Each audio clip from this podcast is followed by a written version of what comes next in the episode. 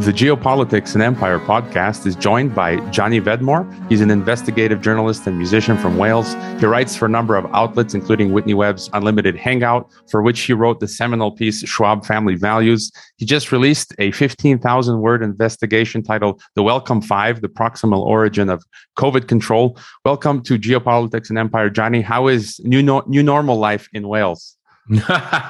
yeah, it's all very strange. It's all like, um, I mean, everybody's felt it at the moment, and it's really weird to be uh, in the independent media at this point. This is a real special place to be. This is a real special situation to be in because we've we've seen all of this happen. We've followed it. We've we've been uh, tracing it as it's happened. We've been uncovering it as it's going. We've been learning more. and We've been uniting that information together in a wider to a wider audience as much as we can. And now that the agenda is uh, this part of the agenda is coming to abrupt halt. Um, it was around, you know, it was pretty clear that at the end of December, um, Omicron was going to burn the, the, burn through the population quite quickly. It wasn't going to be that bad. Uh, of course, they were putting out all the propaganda saying the opposite, and and there was that feeling in January as we were coming up to the New Year's, and as New Year's happened, that there was really a new beginning starting, something real special, something where we can say, okay, well, we collated all of this information and this data for the past two years, and now we're going to hold you to account. And I feel that there's this weird situation I mean, in Wales, it, it, it's it, it's uh, people realize that they're going to have to start talking about this. People who have avoided talking about this and who have kind of gone into that cozy bubble of the keywords and the scary words or the words that that like conspiracy theory and anti-vaxxers and all of the the hatefulness against anybody who questions anything or maybe suggests that there may be uh, multiple conspiracies at play anyway. Um, they they've they've they've really like a lot of people normal people everyday people have kind of retreated into the comfort zone that those sort of words give you that those sort of like um, ability ability not to communicate with others around you. And that's about to end. And you can feel it. And I'm having conversations now with people where you're really starting to see people saying, okay, now I'm willing to question things. Now I realize that something has just happened and I don't know what happened. I don't know. And, and it's a lot like um, abuse victim or victim of uh, serious violent crime when they've been through something really, really traumatic and they, they can't really understand what's happened until years have passed. Well, years has passed and we're entering into a new stage, a real interesting stage. So Wales feels like I think a lot of countries do at the moment where you're right at the moment where the, the rope that's been pulled and tense is just about to break and just about to rip apart. We're about to see something real new come out. And with that, um, their agenda exposed much more. A message from our sponsors. The Nomos app will help you survive COVID 1984 and the Great Reset. Nomos is a time bank that can be used by communities anywhere in the world. You just need to talk people into using it. For example, if you go to your barber for a 30 minute haircut, your barber receives 30 minutes in his time bank. He can then use that time to pay for an appointment with the doctor. I've spoken to the developer who is passionate about creating solutions for surviving and thriving in the apocalypse. Nomos is available in both English and Spanish. Hurry and visit nomos.net before they roll out the cashless society and put you in the algorithm ghetto. Also, if you need health insurance that covers you wherever you may roam, check out my friend James Guzman's Borderless Health Insurance. One of the great things about living internationally is saving money on health care, but private care overseas can be expensive.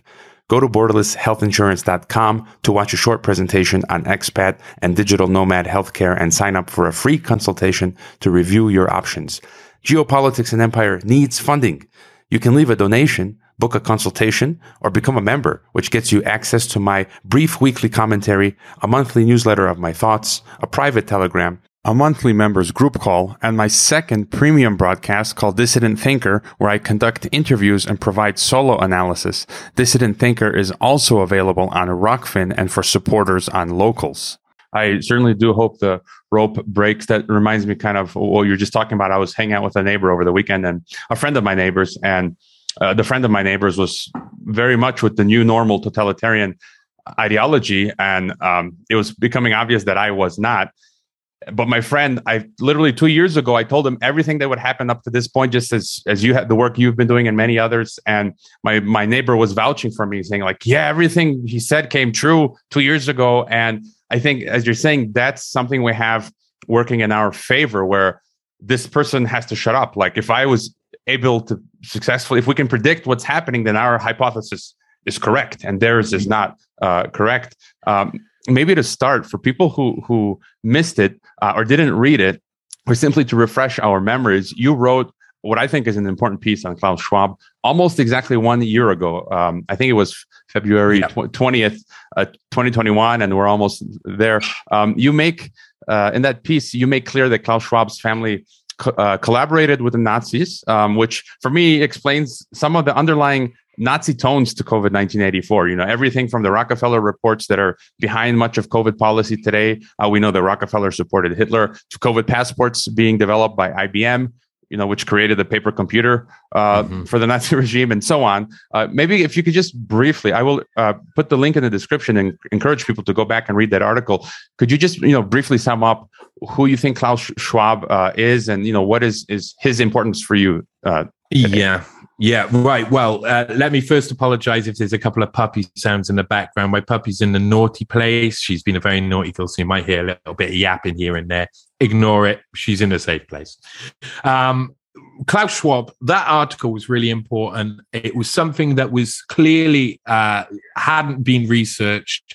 There was so many holes in the history of Klaus Schwab, and it was Whitney Webb herself who said, "Listen, this is silly. You do everything about family research, about family history, about understanding the wealthy and powerful. You should really concentrate on Klaus Schwab for a while. Take all of the time you possibly can." And she basically gave me two months of just complete concentrating on one article on one process and it probably took me about five weeks uh, of of that two months to kind of really get to the nub of who he was and who um, the the family were, and then that rolled. That of course snowballs once you've got the main information and really um, confirming uh, definitely who his father was and who his um, his line was was going to be hard because a lot of the information had been covered up and censored for so so so long. Um, the, the thing about Klaus Schwab is that he's in a very powerful position, a position that we can't really understand about how much power he's got. He's such, got such a large amount of power and such a big global uh, um, sway uh, on the global scene, on global politics. And it was about time okay, let's find out who he is. And finding out that his father worked for a company called Escher Wyss um, in the 30s. And Escher Wyss had been a company that had originally just been, you know, I think they'd made lace and uh, machinery and stuff in the 1850s uh, when Walter Zuppinger uh, first set it up. Um, uh, he's got an interesting history in himself. I mean, everybody involved in that country uh, company was very interesting. And this uh, German co- company, it was a German Swiss company, Escher device. So part of it was based in the Swiss border, but they had a big factory in Ravensburg in Germany, and that allowed them to be able to um, kind of manipulate the uh, politics to where they were were, were f- focusing certain attention. So uh, eventually, by the early 1900s, Escher Wyss would uh, be a company that would be making uh, big turbines for dams and for ships, um, and making a lot of the stuff which is like really industrially heavy, leads massive turbines that are completely completely even today would be mind blowing to us that they were the, type of creation. So they were putting a lot of research into this. And by the 30s, um, obviously, when the, the war was approaching, it was a model Nazi company. And Klaus Schwab's father, Eugen Schwab, was managing the Ravensburg factory where the parts uh, were being made for the heavy water production for the Nazi atomic bomb program to uh, so they could be, beat the uh, um, allied powers to the real. I mean if anybody's ever played a game called axis and allies which is a fantastic war game uh, that's really sprawling war game um, mainly based in in world war ii though there's other sections. You'll know that as soon as you've got heavy bombers as soon as you've got the the atomic bomb you've won the game you know you've won the game. And every, both sides knew that. There's interesting things about that that time as well during that time with the British and what the British and Americans were doing, because um, of course the Americans would eventually drop the atomic bomb on Nagasaki and uh, atomic bombs on Nagasaki and Hiroshima, but um, the British actually uh, wanted the Americans to do a chemical um, warfare attack on Tokyo uh, instead of doing that. So that would have been something that we, that we really would have remembered in history if they had gassed an entire the biggest city in Japan. That would have been a, a crazy moment. Uh, going back to Germany and Escher Wyss, yeah, uh, Eugene Schwab managing this company. There was lots. Uh, eventually, of course, we know how the war went and so um, he uh, was in a situation like many people who had worked for na- model Nazi companies at the time. He wanted to get out of Germany. That's eventually how I traced the family. Is like um, uh, about a decade and a half later, they're trying to run off to Brazil um, and trying to get uh, some sort of asylum out there. Asylum, I say, trying to move out there, just trying to move um, uh, country, um, and they they they uh, fail in getting the rights. There's also a lot of history about whether they were Swiss family family or whether they were German. In actual fact, back in the 1800s, one of their distant relatives, so um, uh, Klaus Schwab's uh, uh, grandfather um, was a man, uh, w- Wilhelm Jakob Schwab, I think his name was, um, uh, G- Wilhelm Jakob Gottfried Schwab, and he was known as Gottfried Schwab. Uh, he um, he was uh, someone who had given up his German nationality to become Swiss and then come back to Germany and be like, I'm going to be German again. And so there was a lot of that in the south of Germany. What people don't realize is that area they're in, the Baden-Württemberg area, um, where this is all based on where Schwab would grow up um, through part of his life. This is a very rich area in German. The Schwabian people, that's Upper Schwabia, he is Schwab himself. A lot of people chose the Schwab name when they went to move to Schwabia. So a lot of it is like it's Klaus of Schwab, you know, eh, of Schwabia. Um, a lot of the Schwabian people are the most rich and powerful people to this very day. When uh, Germans um, march against the elites uh, in Germany, um, in Berlin, and places like that, where they don't have so much money, because you'd think that the the the, the uh, capital of any country would be where the money was. Well, in Berlin, they don't have so much money, and they're out holding signs saying "Down with the Schwabians, down with the Schwabians." They're the people who are holding us down. They're the elites. That's where the um, university uh, is, or uh, the one that is uh, really just one of the elite universities of the world. I can't quite remember what it's called, which is really annoying. Um, it, but it's a place where um, von Königsberg, who's Laura Kuenssberg's father, went, and um, Laura Kuenssberg's their uh, political editor for the BBC.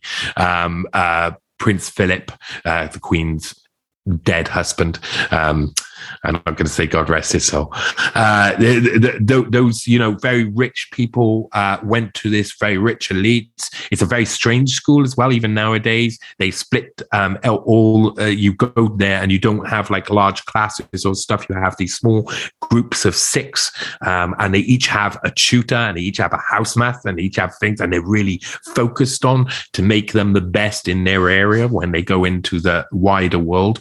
Um, so this is a very rich area. This Schwabia, Upper Schwabia, is known as being an extremely rich area. And these guys, um, uh, Eugene Schwab didn't manage to get away. Um, instead, he stayed in Germany and became part of some trade council, uh, very similar to the World Economic Forum in a sense. It could have been like the start of what they were seeing as the best route. Klaus Schwab, as he was growing up, um, would Klaus Schwab, you know, you can't. You, lots of people at the start when I was reading this was like, "I bet you he was a Nazi in the war," and he would have been like four years old in the middle of the war, three years old. So I mean, how how much how how Nazi you can be when you're three years old is obviously it's it's crazy. So I, I knew that, but it was a fact that his father was the manager of a, a model Nazi company, and when I say model Nazi company, um, a book was produced every year by the Nazis, or every four months, I think it was. It was like a uh, every season they'd have a list of model Nazi companies that would be would be there to say, oh, look at these wonderful guys who are doing the Fuhrer's bidding, etc. Well, that's what it means by model Nazi company. So it's not like they were the best, most Naziest company in the world or in, uh, in the whole of Germany uh, or in the whole of the Reich, because that was bigger than Germany. Um, it, it, was it, it, was just that they were uh, part of that. They agreed with it.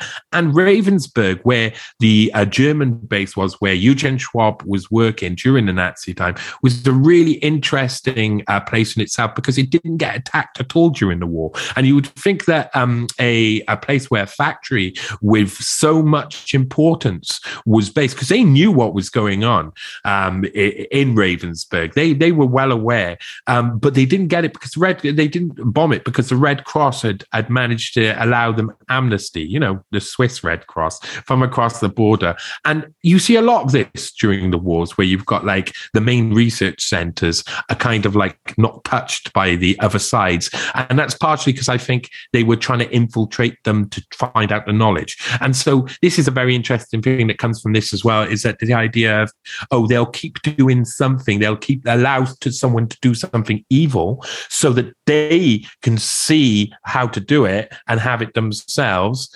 That is so beyond evil that I can't even, you know, you know that evil's happening and you choose instead to try and take a bit of that evil. I mean, that's so like that's Lord of the Rings. That's like the the the the desperation to put on that ring, you know. Um, so during this time, during the war, uh, they, they, were obviously Nazis, but Klaus Schwab can't necessarily be called a Nazi afterwards, can he? Well, eventually he would be working in youth groups, helping what he says. Um, you know, people forgive in France the Germans and forgive for what what happened during the war, which is very convenient for someone whose father was head of a model Nazi company. Um, and then he would start. Um, he would go to ETH Zurich, um, a few other uh, universities as well, and he would start to um, uh, get degrees after degrees after degrees after degrees after honor after honor after honor after more things. They just threw things at him after a while. Within about a six, seven year period, he must have had like 15 degrees and honors, which is just bizarre. And obviously, no one can. So he was obviously seen as someone special. Um, and that was spotted, obviously, in America, because then he was sent over to Harvard.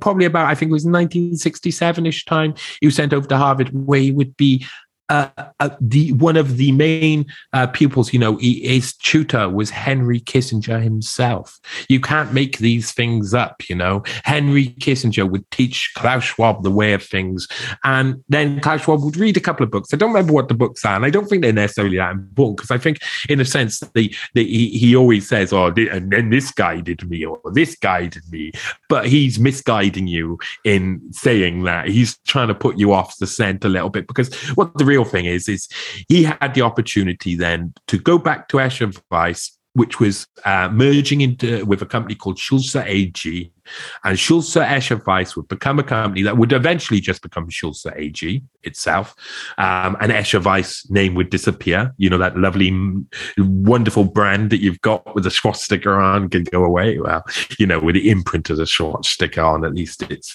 image. Um, so, so they, Klaus Schwab would head up this merger. He would go to his father's old company and he would become the second in charge and be the one who does redesigns all of this. And this um, was a really important period because this is a period where the South Africans then were looking to gain exactly the same thing. They were looking to use heavy water to produce some sort of nuclear bomb in this case. Um, at first, that work they worked out that wouldn't work out quite right. I think they had to use something different than heavy water, but basically. Klaus Schwab was there. Escher, uh, Sulzer AG would be focusing on helping the South African regime gain the nuclear bomb. And then, I mean, a lot of the Swiss, uh, about 10 years later, the Swiss would come out with a massive report on it, a massive, like, official government um, inquiry into the whole affair.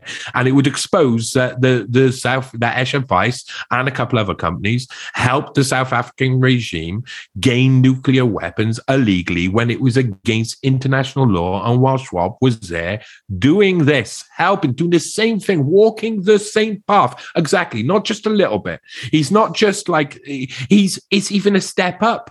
The the atomic uh, a, German atomic bomb uh, project. If it had succeeded, had created something, it wouldn't be nowhere near what a nuclear bomb would be. You know, this was a step up again. This is about the progression of technology for Schwab and him and his father and the relationships they've had in their careers were very uh, very similar. So so by this point, he's obviously proven himself to the establishment. And that's when he's really approached to set up the World Economic Forum and I can't remember the selection of people who did approach him, but you can imagine there's many more behind the scenes uh, because this was a really important project. And he says uh, it was first the first World Economic Forum was in 1971, um, and it was him and his new wife Hilde Stoll who um, had uh, set it up at first. And you know, the first year they said was really exciting. The second year was hard, and then the third year was when it really began. And if you look at what happened in the third year of this, in the 1973 um, uh, World Economic Forum, which I mentioned in the article, of course, you start seeing the true agenda of uh, these people when the Club of Rome is the key speaker, one of the members of the Club of Rome. And basically, he's saying, We've got to kill them all.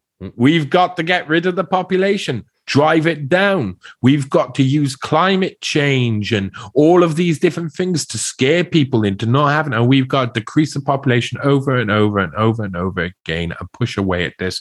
Um, and it's all based upon really what a Malthusian idea that that the, the population becomes too big, so there's not enough resources, and we're always on a struggle. Now, with the modern world, that shouldn't really uh, exist because we're going into like macro farming or whatever, however you say it, and we'll have have the resources, we can able to create the resources, but they've still got this mindset. Their whole, uh, every single one of their systems are all based on this mindset, it seems. And it seems like it's very hard for them to change out of that um, way of thinking. So Schwab has been an extremely interesting person to study. And what was more interesting was the fact that there was nothing about him. For such, one of the most powerful and famous people, there was nothing about him.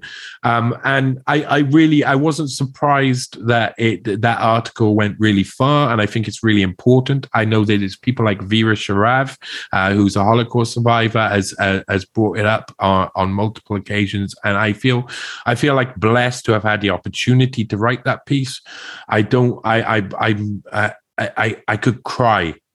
I could cry I could cry because I know that it's not only important to me, but it's important for other people to understand and for important because you see, when you write a piece that goes back into the times where you're talking, looking at persecution from the 1500s and you're looking at genocide and you're looking people being worked to death in slave camps, honestly, you cannot disconnect from it while you're there, while you're inside it. And I, I feel, I, I do feel very uh, pleased with how that ended up, but I feel more that it was an important um, piece of work that needed to be out there.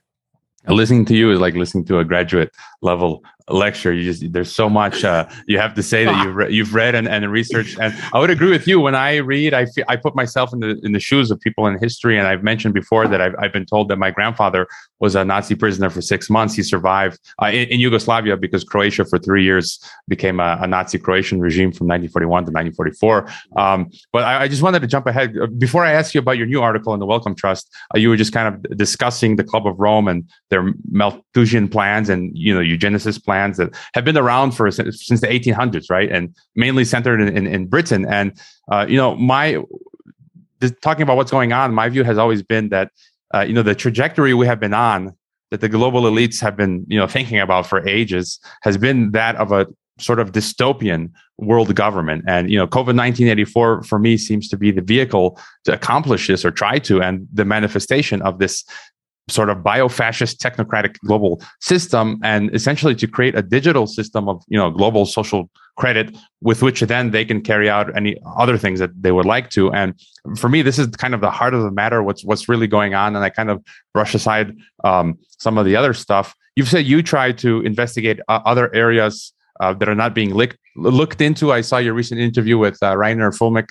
um, the Corona investigations. And so, for you, what are some of the key aspects uh, most important to uh, COVID 1984, and how would you kind of explain what, what's really going on? Okay, so it's um, it's it's it's really nice for you to say that when you hear me, it's like listen to uh, someone who's like a great. I I do you know I have um uh, I I wasn't very good in school because I was a very terrible naughty boy. Always always have been a naughty boy which is what's led me here partially. I wanted to do english history. They did not let me do english and history. I have zero qualifications. Everything i've had to learn has had to be with understanding that these people are going to keep me a slave all the time and i've got to spend all the rest of my time learning and learning and learning and learning and understanding what they're doing. Because i mean i was in it six years ago. I was still within something. And i'm, leading on to something here very important. I'm sorry my puppy's going off again. Um, i was le- uh, you know I, I was entering into a very important it was 2014 2015 and i i was completely fed up with politics in general of course. Politics is was was killing me.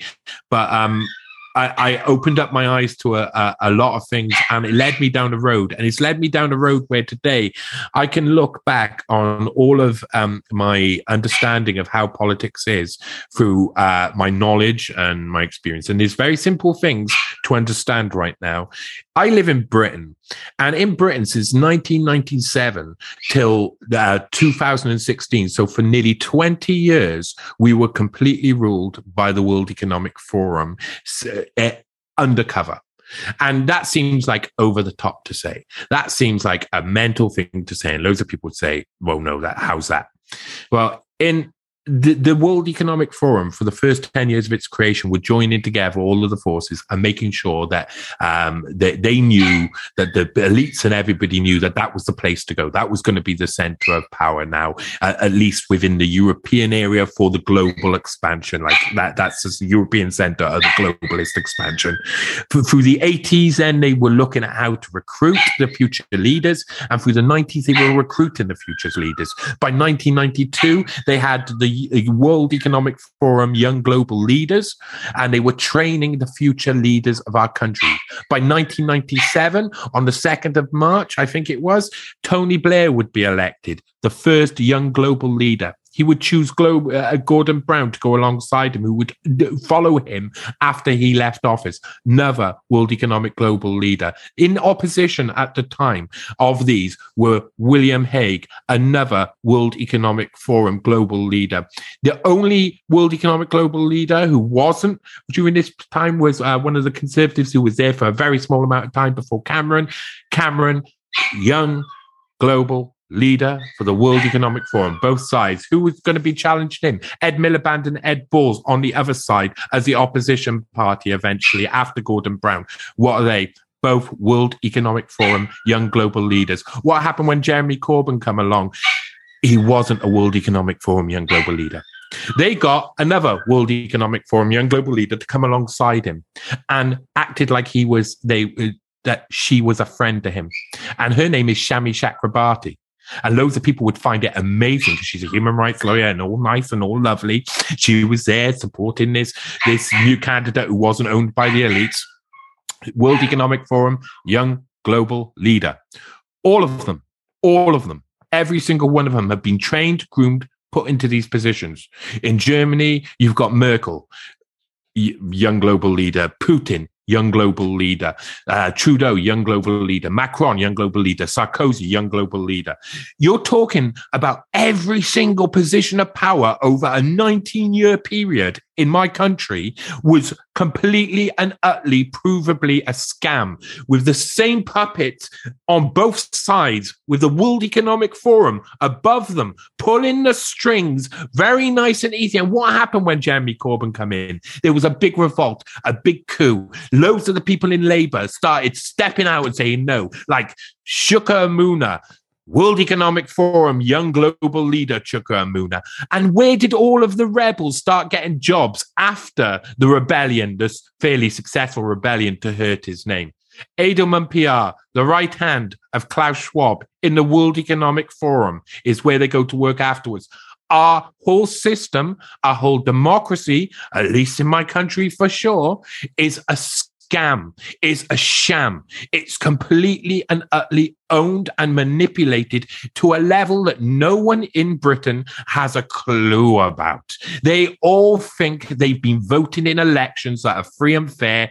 Every single one of their leaders have been selected by Klaus Schwab and the World Economic Forum, seeded into place. So my idea of where we are now and where the future is, is we're done. We're done. This is already we are, and I've said this in in in um uh, interview the other day. We are late to the party. We are really late to the party. We've got to catch up.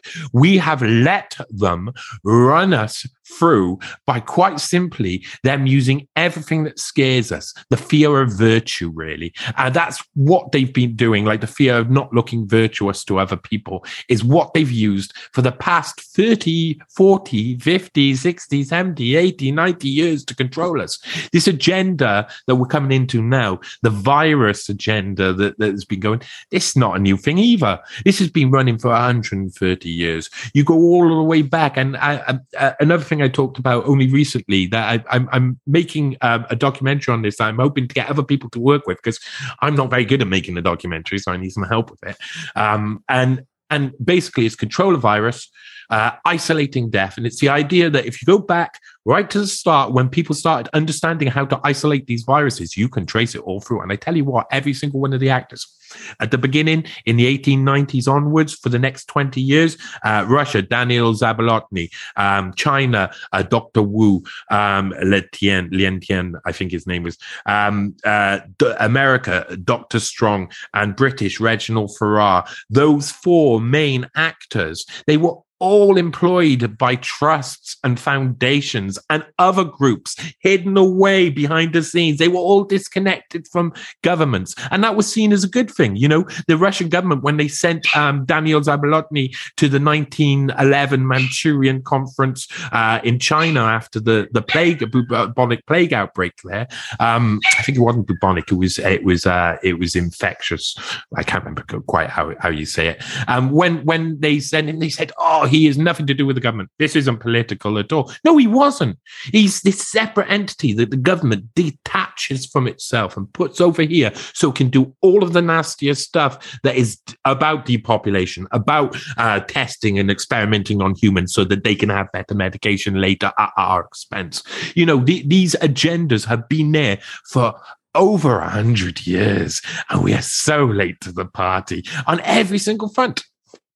Yeah, I would totally agree with you. I was going to read your a tweet you put out recently say, stating that in the 70s, the World Economic Forum was gathering the elites together, mapping out their agenda. The 80s was spent planning and organizing the initial recruitment of future leaders. The 90s saw the training and installation of those leaders. And from then, democracy has been dead. And I've been catching some criticism for this, for having such a, I guess, realistic, pessimistic view. But I think things are really bad. I, I, I, I, totally agree with you. And I, I mean, listeners should be thinking about this. It's, it, it, it is really bad. And, um, I guess circling back to the question of the viruses, I mean, I had this question as well. I'm between thinking, um, I mean, for me, there is no pandemic by definition, which mm-hmm. way, you, whichever way you cut it. And the question becomes, I've interviewed great guests uh, I've had on to, to discuss this, but one version is that that this is a gain of function. It, it can't be natural. So it's either a gain of function, you know, biological weapon, or it's one giant false flag uh, operation where uh, there never is was a virus, and it was just you know government policies and hospital protocols that did the most damage to people over the last two years. I mean, wh- what are your thoughts uh, on that? I think that if we look at it basic and simple, um, what they say, um, what they say now, what they're starting to say now, we would all happily think it's a virus that was released probably by accident from a Wuhan lab, uh, ended up causing mayhem. Now they, that would still mean that they've covered it up and they've they've done it publicly and stuff. So that's still going to lead them down a road of hell, which is a road they're traveling now because there's no way out of it. I, I think there's something much more complicated. I've been doing some research into this. I've been talking to some people. There's some people who are writing some fantastic articles on some stuff that happened around that included another virus. Um, and they, they, there's a lot of people who believe that, and, and there's a lot of evidence to be said that the, the amount of mutations and stuff, that there's not just one leak. that there were multiple leaks, um, there were multiple viruses, and the PCR sham, the idea of being able just to test a very small portion at a really high rate, and then you could pull anything out of the air, you could pull unicorns out of uh, out of it, as as was famously said. Well, th- that has been used to mask that there's multiple problems. Because one person, uh, um, I think it was Chris Martenson, said that um, I heard him say that Omicron um, was uh, has masses of mutations, doesn't come from nature, and that's a whole nother debate that we've got to have on another occasion. Well, I think we're we're already at the point where we've got so many debates, and it's so unclear what's happened and uh, there is uh, there i mean i'm i'm starting to worry that maybe it was a malicious release of virus by someone who works within a lab and it wasn't just one virus. And that's why we saw the italian um, thing look different than the rest. And that's why we've had so many different mutations of variants that, that have been able to be displayed. I think also a lot of it is that the more mutations of variants they show us the more likely they're gonna we're gonna be scared. And so that's what they want to do as well. Um, um, the the fact is is that it seems that uh, I, have uh, I, I, believe I caught Delta to start. Um, I believe that was in February time, um, and I, I, I, even videoed myself uh, coughing up and stuff. I didn't. I've never released it and stuff, just to keep my record of it for myself. Oh, my dog's really unhappy at the moment. um, yeah. sorry about that, people. she's not being tortured. She's just very angry. She's been very naughty all day. Um, but, but, it's really hard to work out for us as uh, as people on the ground. It's really hard to work out. We can only go by the information we got, and what we've got is information that there's at least two viruses that have mutations that, um, or at least inserts with the one virus um, that seem extremely suspicious, and everything It's like 99.9% that came from a lab. The other one hasn't even been analyzed properly yet. And I think it's dodgy as hell as well. Yeah, so I, am not sure. I, would agree with you. Uh, and there's a lot of people that say, uh, no, it's, you know, what do you call it? Terrain theory or, or this or that. And I'm like, it's it's really hard to say. Uh, it, we can't say for for sure what's going on. I just wanted to go back. Um, I had a question on the global leaders. You know, we clearly see that uh, the Anglo-American establishment is much involved in all of this. You, you detailed, you know, the European aristocracy. Um, you've also in your article talked about the Wellcome man's, the Wellcome man, um, Wellcome trusts man in China.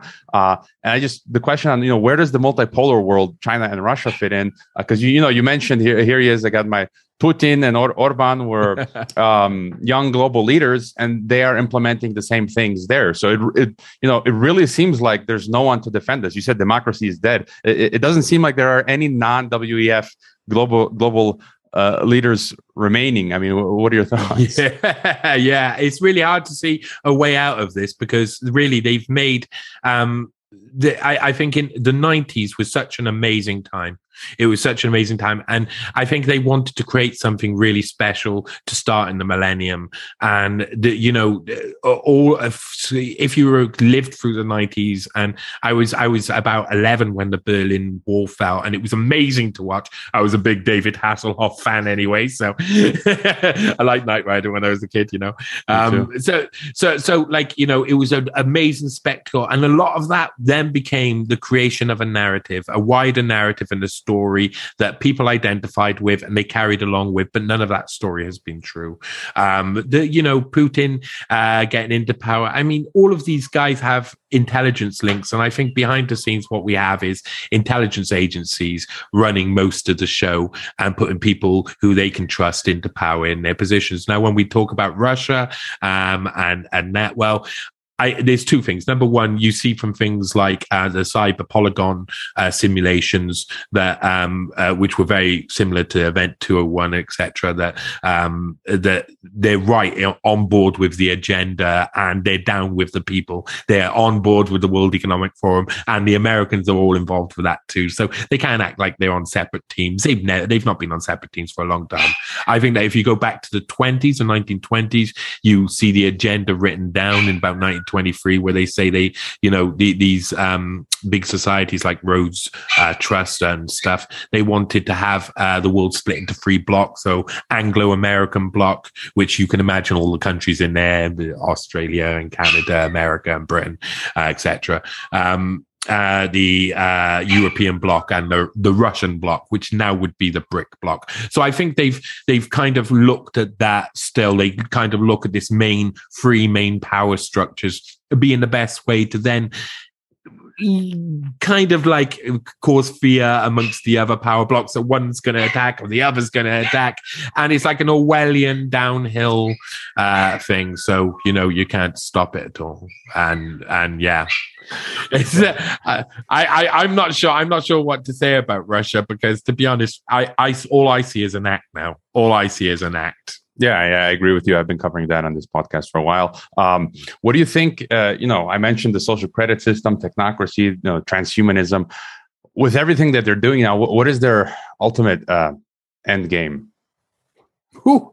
Well, I, I, you know, a lot of people I've talked to think the end game looks something like a biblical apocalypse, and and I, they're probably not too far from the truth. I think the end game is about um, them having more resources for themselves and enough people to look after them, uh, but uh, beaches free so that they can go to the beaches and not be bothered by plebs, what they would call the le- lower class or etc.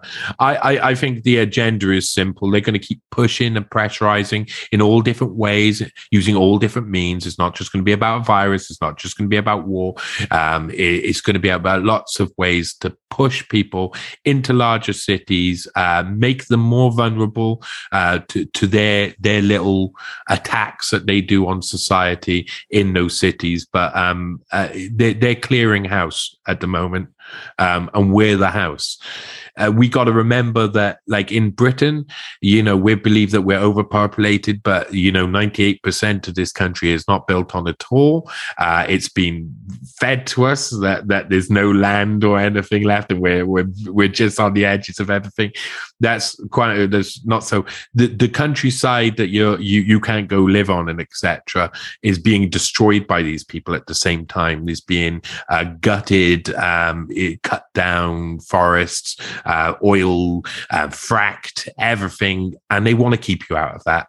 They don't want you to see what they're doing. And at the same time, they're going to say, give us your money so we can protect the climate. Um, and they're going to point at each other and all our divisions and we're going to fight we got to do what you were saying at the start, that parallel structure thing. It seems really hard, but I've started just by saying, okay, simply, I'm going to go out into the community and I'm going to talk to people and I'm going to see, see, maybe one day it'll get to a point where I'll be like, well, I've got this and you've got that. How about we swap it? At the moment, we just got to get on with each other and talk because a lot of people have very um, views that have been given to them through this agenda over a long time. I was talking to a lady in the park the other day who said, yeah, we're all overpopulated and we probably should get rid of a load of humans, you know, and that's a really nice woman. I really mean it. She's a really lovely lady. She had no idea what she was saying. I, I, I listen to these people, really nice people saying this stuff, and they just don't hear it. They don't see what they're doing.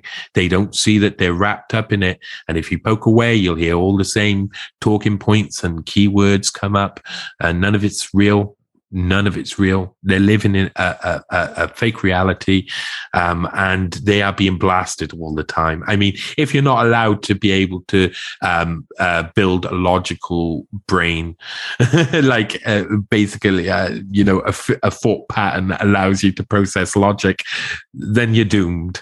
in this environment, you're just getting hit all of the time with the illogical and absurd. Um, and there's a lot, of, you know, for a lot of people, the the the, the truth uh, is only found in looking at the past masters and philosophers like um, Camus and people. If you talk about absurdity, um, and and seeing seeing uh, even going back as far as uh, Socrates and Aurelius and people like that, learn the fundamentals about your life and how to communicate with people, how to reflect on your own behavior, your own actions in life. Because I can tell you, we all, me included, we all fail on loads of occasions. Uh, we need to work together to become better because these guys are going to try and make work very hard to make us become worse. And we need to develop that within our communities. We need to start being really strong and saying no to um, people because at the moment we are uh, victims of abuse. We're yeah. victims of mental abuse, physical abuse, chemical abuse, all sorts of abuse. You name it, we we we've been abused, and it's all been coming from one uh, higher up section of society who really loves to play with the the silly little uh, people on the ground.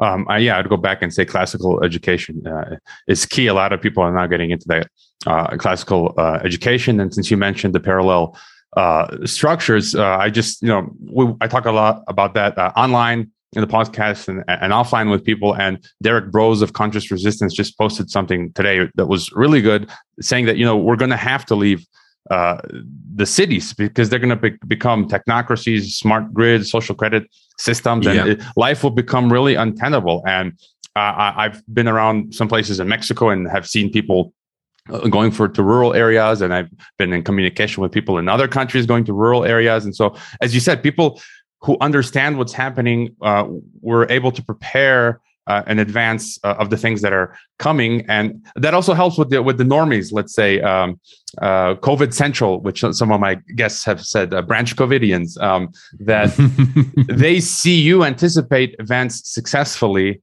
uh, and that again gives you more credibility because like mm-hmm. wow how did this person know this was coming and they prepared for it maybe they're not so crazy after all and that goes back to what you were saying in the beginning uh, and just any other thought on uh, preparing and, and parallel structures parallel economies parallel uh, societies maybe what, yeah. what you've seen other people doing you know, people. Uh, there's a couple of things you say there. Number one, Derrick Broze and people are doing really good work. They're doing really good work. I cannot fault that sort of stuff at all. I mean, that's brilliant. Um, and one of the things you say there is really important as well.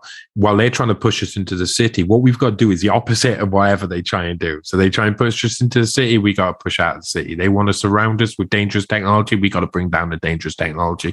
You know, we've got to find ways around everything they do, and we've got to fight back in some way. Um, but we've also got to to to purposely um, uh, go against what they do because that's what a parallel structure is really. Anyway, you'll find a parallel structure by opposing an authoritarian rule with uh, a rule of freedom. no rule. It, it doesn't have to be um, complete anarchy and mayhem like they would paint it, because in actual fact, anarchy is a really peaceful idea. Um, it's just it's being given uh, a bad uh, a bad like all of these words, like all of these things. Like uh, I mean, to, if you go into a court, you got you're dealing with conspiracies. Every crime is a conspiracy.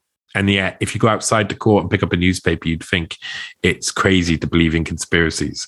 And you could like literally flipping out, uh, out in and out of that paradigm all day long in court. I, I, was just thinking today, uh, Secretary of State uh, or uh, Antony Blinken was at the UN today saying Russia's going to carry out false flag operations. And I'm thinking all my life up until now, if I talk about false flag operations, I'm a conspiracy theorist. So what? Now the US, US, government is a conspiracy theory, theorist. They're talking about false flag operations. Very interesting you say that because the British, uh, uh, one of the British guys was on Channel Four yesterday talking about false flag operations as well, and I was like, what the hell is going on here?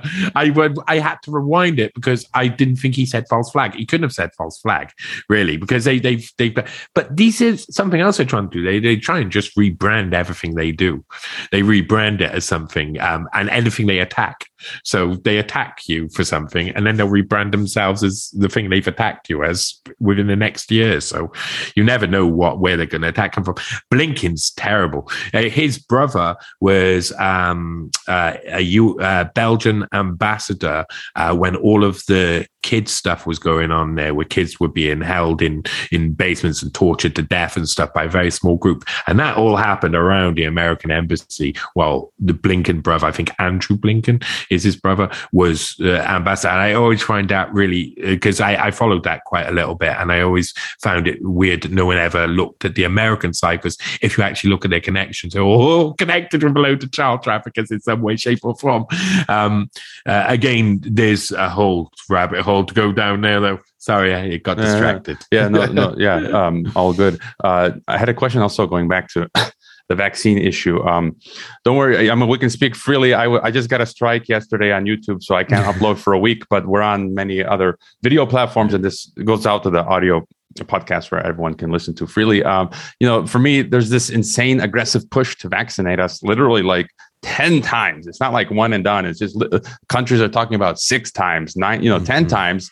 And this should immediately put, put us all off and realize that something is greatly uh, amiss. And it's the carrot and stick approach is, is telling. You know, first they attempt to bribe us into vaccinating, and then they attempt to completely destroy our lives lives if we don't. You know, fi- firing us from our jobs, denying the ability to buy food, to travel, and in some cases locking us in our homes. And this de facto tells me not to take any injections. And I do think the vaccines are meant to harm us. Uh, I think, uh, as you said, the Malthusian depopulation uh, aspect. I also think they are the pretext for the digital passport social credit system. Um, you've, in your article, pointed to quote the glaring warning signs that the same old agenda of population control via mass extermination is rearing its ugly head again. End quote. So, what are your thoughts on these vaccination campaigns, their purposes, and, and so on? Well, First of all, I'd, I'd say if you um if you have to take more than one of the same vaccine, it's not an effective vaccine at all, is it? I mean, if you have to take four of them and you have to take them all the time and then 10 and etc., it, it's just that's no longer a, a, an effective vaccine. You have got to question it because if you look at the data, what you discover is that um, uh, all around the country in the UK, for instance, uh, different, slightly different altered versions of the Pfizer vaccine were being sent. And so, uh, like, as batches uh, which would have a different effect in different areas. And within the experiments, I think there were experiments going on. So I think, you know, this is a lot more complicated. And once you realize, or once you come to terms with the fact that these people have been willing to experiment on us um, at the great risk, including bringing in children, which I think is unforgivable. And the reason why I have no, I have no sympathy for any of these guys in any way. I don't have, I can't even excuse as you come down to lower levels. I find it hard to excuse them because children, this is children. I'm, I do think that they, they, they are, uh, they've been made, um, to just try out stuff. So they need to see how mRNA works in a big way and they had to take and they think it's the, the they think this is the one this must be the one now we've researched so much mRNA must be the way. Everything fails with it all the time, always goes wrong. But if we just get it right, this could be change everything. And you know, it's that mindset that I think has uh, has led to be like a bit of a rolling ball um, that's led us to this point, and uh, why they push the mRNA stuff. Uh, the fact that it doesn't leave your system straight away, the fact that it creates um, a toxic spike protein, which is the point of it doing. I mean, they, have done so many different um, uh, they've done so much research and experiment uh, experiments on uh, stuff like this that they can also um, have things that activate other things so we don't know if they're putting something inside us that later on they could activate with something else and that ends you that ends you straight away. So, I mean, this is really serious because this is 90% of the population or something eventually once they push down on everybody. And it's really, it's really, it, it's coming undone because people are starting to see it around them. They're starting to realize that, yeah, so what? Four members of their family had the cold for a week, but uh, those two members of the family over there are either dead or like have heart problems or etc. You know, there's, there's, it's, they, they always say, oh, it's like, you know, you either, you, you, you've got to, you've got to like, it's, you've got to have a payoff. You've got to have a, you, have got to have some sort of like way up to what's important and what's, uh, what you're going to achieve by this. And this is so unbalanced. This whole system, this whole process has been so Im- unbalanced that, um, I don't think they even know what they're doing anymore. I think they started off doing something so quickly and excited and they were so desperate to do it and they enforced all the laws. And I think now it's run out of control and they realize it hasn't worked. It hasn't been the big thing. It's not going to be ready for a long time. They're going to have to do this over and over again if they're going to want to get it ready in a long time. This was hubris. This was a lot of scientific hubris. Oh, we're the ones at this point when the technology changes. So it must be us who will introduce the technology. And who cares if it's safe? Well, one day this technology may be introduced by people who know how to do something and have done their research properly and understand the bad bits and but that's not now And it's, I don't think it's even going to be for the next 10 years. If the example of what they've done with mRNA is that vaccine is nowhere near cooked.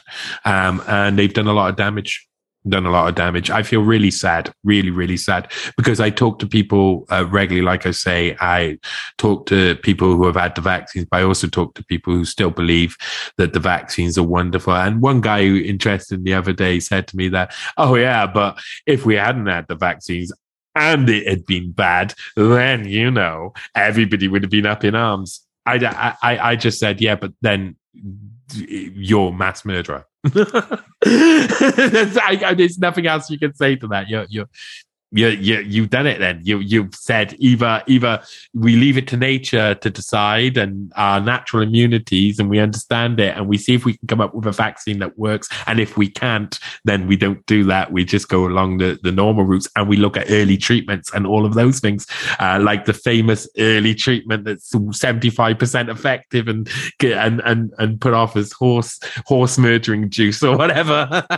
Um these these this is a mad we're in a mad mad place. We're in a mad place. Yeah, mad scientists. Um, uh, we don't have very much time left, but we didn't get to your new article. And I'm always stressing myself as a former adjunct professor and high school educator. I read a lot, and I, I and I know many of my students at the university level and uh, high school level most did not put in the time to do the reading that is required. But like the stuff that you discuss and I discuss we really need to spend a lot of the, the boring time sitting and, and reading. And so I'm going to recommend people read your, you know, Schwab family values if they haven't from a year ago and the new article that you put out. You have to do that legwork. It might be boring. Uh, I know some people prefer consuming content like audio podcasts mm-hmm. or video uh, interviews, but you have to read. You can't not read. Um, and yeah. just v- very uh, briefly, you know, if you could just comment on uh, just in a few minutes your, your new piece on the origins of, of COVID control. Uh, of course, you know, it began in Britain, the home of eugenics. You discussed the Wellcome Trust. I think Whitney has talked about, uh, wrote an article previously. Um, discussing the Wellcome Trust. Um, and you, you also discussed how it's not the only group of its kind that during COVID, other such groups were operating in parallel to manufacture global consent for this new uh, authoritarian model you detail uh, five people uh, how there's you know links to the uk ministry of defense. Uh, you call it also medical autocracy. So you know just briefly in a you know a few minutes what what's something key that we should know about wellcome trust Okay, the Wellcome Trust, uh, which was really brought into the, the state it was by a merger with Glaxo, it, it, during the merger with GlaxoSmithKline and other companies in the 90s. Wellcome Trust became something it is today, which is the biggest research in um, uh, funding, research funding group in the world, really. Um, they have uh, they have so much money, so wealthy. Um, they originally come from a guy called Henry Wellcome, who invented things like pills and stuff, you know, invented invented modern pharmaceuticals as we know it. They've they've had quite a history, and uh, they were the people behind uh, Burroughs Wellcome, which was the American um, chain in uh, the 80s, was uh, also behind the AZT gene killing uh, AIDS therapy, which was much more just like killing people by giving them the drug. Um, th- these people have been really important. Uh, they've pushed on an agenda. Some the five people I've covered are Richard Sykes Sykes, who was the head of that merger and made the Wellcome Trust into what it is, but also had a massive um, effect on loads of other things. He's also been the person who was in charge of the entire vaccine rollout in the UK and head of the UK vaccine task force. He, uh, in the 90s, would uh, recruit multiple people alongside Roy Anderson, who was the head of the Wellcome Trust in the 90s. Um, he was someone who um, headed up the foot and mouth disease uh, response in Britain in 2001, taking taken over from Tony Blair by using models created by his apprentice, Neil Ferguson. Neil Ferguson, everybody knows, I think. Neil Ferguson produced the models at the beginning of COVID that showed 500,000 people would die in the UK alone, uh, completely exaggerated. He'd also done that for 20 years before over loads of different things from the introduction of computer modeling by Roy Anderson and Neil Ferguson during the foot and mouth disease. That was the first time it was really put out to use as fear and propaganda. In the 90s also was recruited uh, uh, Holmes and Farrar about 94, both um, at Oxford, um, where there was a Wellcome Trust Oxford uh, linked um, uh, uh, research project or, or project going on, um, a recruitment project, really, because Holmes was in charge of uh, one of the things he was in charge of, and he was in charge of many of these grant schemes, was giving out 30, recruiting 35 of the very top elite graduates for complete career long funding. I mean, these guys started owning science. They started owning, they started purchasing it in the mid 90s. They started purchasing scientists through extremely lucrative grants.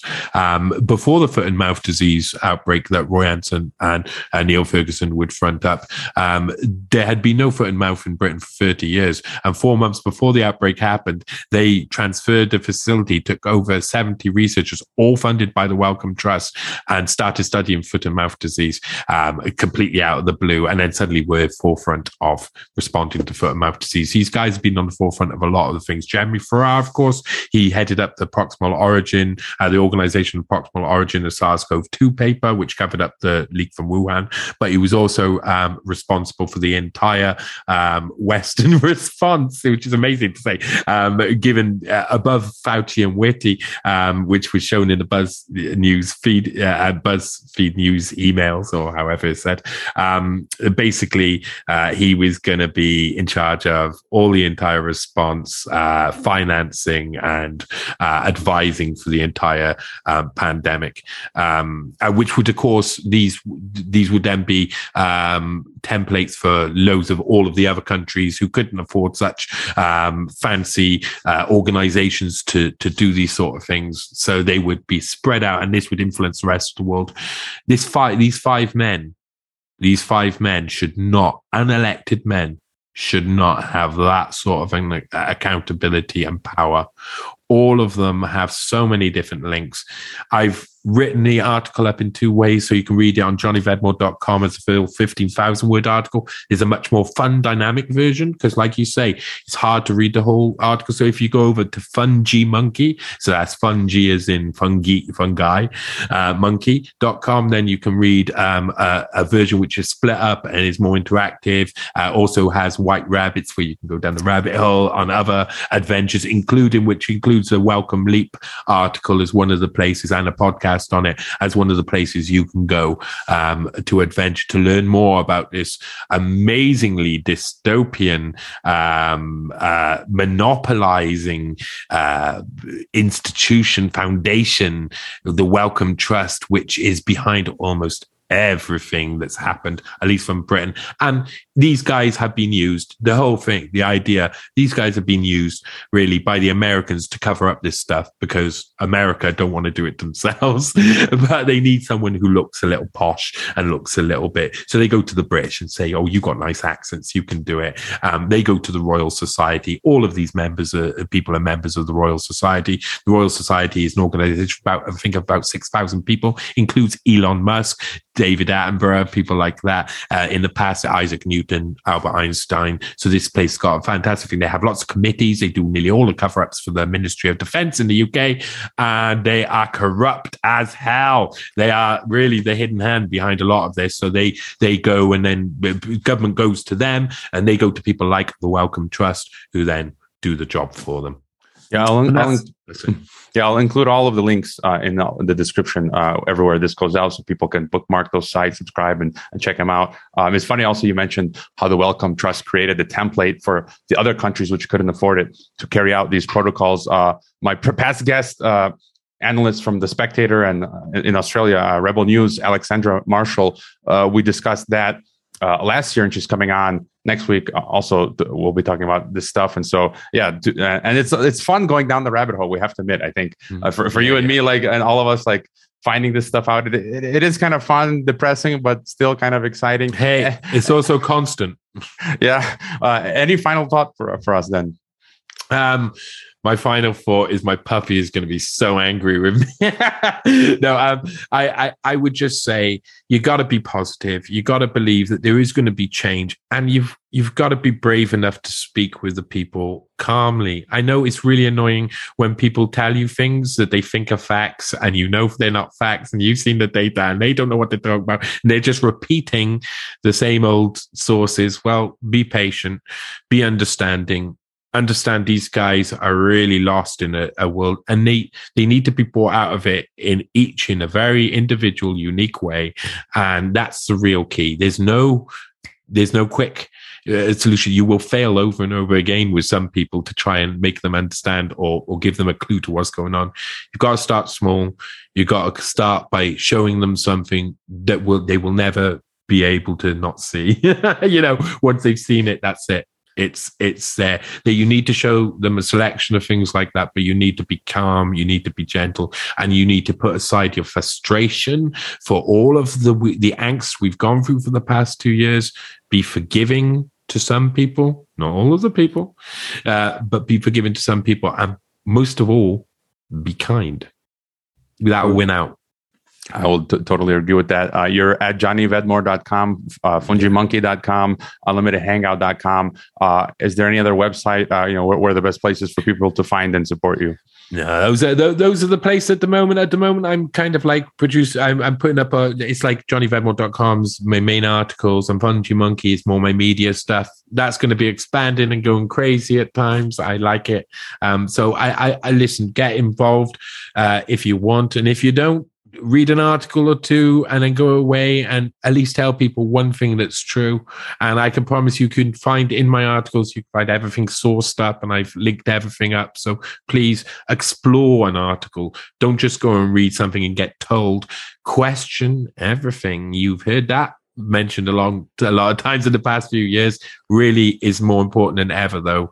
Question everything, including me, but give me a chance and then question me because you'll find, ah, oh, God, this guy's done his research. Oh, it's annoying. and then it'll allow you another another step so you can maybe uh, someone can maybe show someone else. Oh, all right. Johnny Vedmore does incredible investigation. Follow him on, on all his feeds uh, and links. They'll be in the description. Support him. Put your money where uh, your mouth is. You know, the work that we do is not glamorous, nor, nor is there much money uh, in it. Quite the opposite. Uh, thank you, Johnny, for being on Geopolitics and Empire. Excellent. Thank you, man. I hope you enjoyed this Geopolitics and Empire podcast. The website is geopoliticsandempire.com, and I encourage you to sign up for the free email list that goes out with each podcast and every weekend with a collection of news headlines. The newsletter and website are our last lines of defense. We're being censored and deplatformed. It's nearly impossible to find Geopolitics and Empire on the Google search engine. We've been blacklisted. YouTube frequently takes down our videos with strikes. Facebook restricts our page. Reddit and Twitter take down posts. And after the Associated Press mentioned geopolitics and empire in a 2021 article co-written with NATO, our Patreon account was terminated. Vimeo also terminated our pro account. The best free way to help geopolitics and empire is to leave a review on Apple Podcasts or elsewhere and subscribe to all of our media channels. You can find the video broadcast now on five platforms, Odysee, Rokfin, Rumble, BitChute, and Brighteon. You can find the audio broadcast on the podcast ecosystem, SoundCloud, Apple, Spotify, and so on. My current favorite social media channels are Twitter and Telegram, but you can also find us on Gab, MeWe, Minds, Flote, VK, Instagram, Facebook, and LinkedIn. Finally, Geopolitics and Empire is in dire need of funding to continue. You can leave a donation, purchase a consultation with the host, or become a member to receive additional benefits. We also produce a weekly broadcast called Dissident Thinker for members and Rokfin subscribers only. We will continue to fight the good fight come hell or high water. Thank you for listening.